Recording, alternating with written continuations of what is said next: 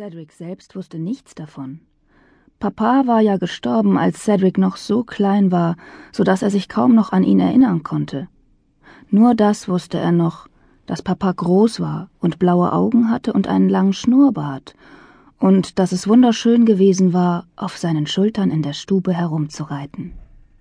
Nach Papas Tod hatte Cedric herausgefunden, dass es am besten war, mit Mama gar nicht von ihm zu sprechen.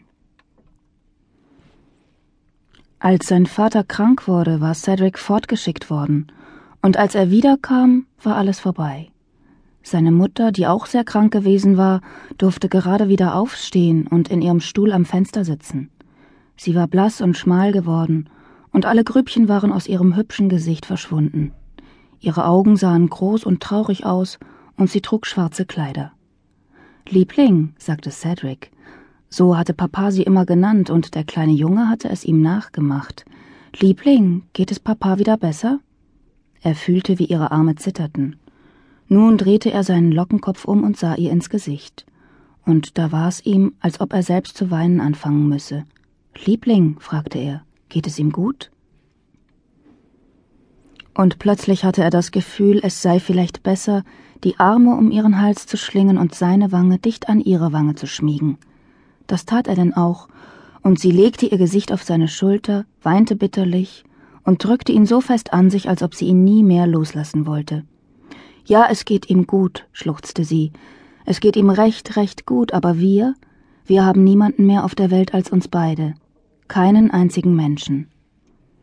Da begriff Cedric, so klein er war, dass sein großer, schöner, junger Papa nie wiederkommen würde, dass er tot war, wie er es auch von anderen Leuten gehört hatte, obgleich er nicht recht verstehen konnte, was das für ein seltsames Ding war, das so viel Leid brachte.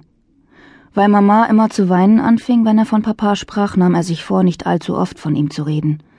Er war auch dahinter gekommen, dass es besser war, wenn er sie nicht zu viel dasitzen und ins Feuer oder zum Fenster hinausstarren ließ. Bekannte hatten er und Mama nur wenige, und manche Leute hätten ihr Leben wahrscheinlich recht einsam gefunden.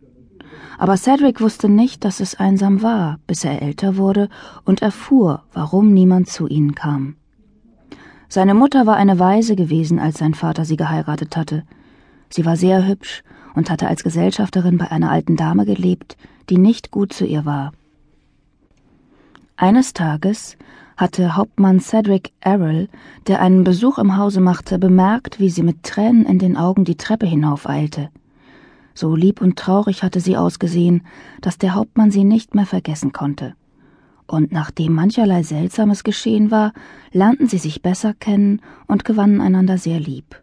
Sie wurden Mann und Frau, obwohl ihre Heirat ihnen den Unwillen verschiedener Leute eintrug. Am wütendsten war der Vater des Hauptmanns, der in England lebte, ein sehr reicher, vornehmer, jähzorniger alter Edelmann, der Amerika und die Amerikaner gar nicht mochte. Er hatte außer Hauptmann Cedric noch zwei weitere Söhne, und das Gesetz bestimmte, dass der Älteste den Titel und die großen Familiengüter erbte. Starb der älteste Sohn, so war der nächste Sohn der Erbe. Obgleich Hauptmann Cedric also einer so vornehmen Familie angehörte, bestand wenig Aussicht, dass er selbst den Reichtum erben würde. Aber der Jüngste hatte natürliche Gaben mitbekommen, die den beiden älteren Brüdern versagt blieben schöne Gesichtszüge, eine kraftvolle, anmutige Gestalt, ein frohes Lächeln und eine heiter, liebenswürdige Stimme. Er war tapfer und freimütig und voll großer Güte, und alle Herzen flogen ihm zu. Seine älteren Brüder waren da ganz anders. Beide waren weder schön, noch gut, noch klug. Als Knaben waren sie in der Schule nicht beliebt, und auf der Universität kümmerten sie sich wenig um ihr Studium, sondern verschwendeten Zeit und Geld und hatten nur wenige Freunde. Der alte Graf hatte wenig Freude mit ihnen. Es war sehr bitter für den alten Herrn, dass der dritte Sohn, der nur ein kleines Vermögen erben würde, so begabt, so anziehend, so tüchtig und schön war. Er hatte seinen Jüngsten im Grunde seines stolzen, eigensinnigen Herzens sehr lieb. In einem seiner Wutanfälle hatte er ihn auf Reisen nach Amerika geschickt, er wollte ihn einmal eine Zeit lang nicht um sich haben, damit er ihn nicht ständig mit seinen Brüdern vergleichen müsste, die ihm gerade um jene Zeit durch ihr leichtsinniges Leben besonders viel